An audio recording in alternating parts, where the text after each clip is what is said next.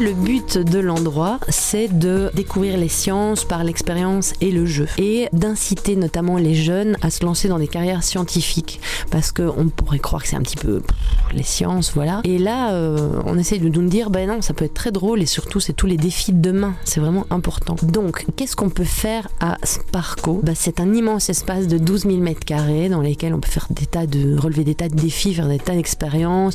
Par exemple, vous pouvez essayer de surpasser Usain Bolt sur la piste d'athlétisme, comparer votre cerveau à celui d'un chat, euh, vous pouvez essayer de comprendre comment l'énergie se transforme, ce qui se passe dans, dans nos corps, et cetera. Il y a aussi un sentier nature à l'extérieur où on peut flâner à pieds nus. Il y a un film aussi, un film en quatre D projeté sur cinq écrans qui est la nouveauté de ce printemps pour comprendre euh, l'intelligence sensorielle et vraiment les capacités intellectuelles des animaux. Il y a un truc sympa qu'ils ont lancé aussi chez Sparkoh, ce sont des capsules vidéo qui s'appellent C'est Génial.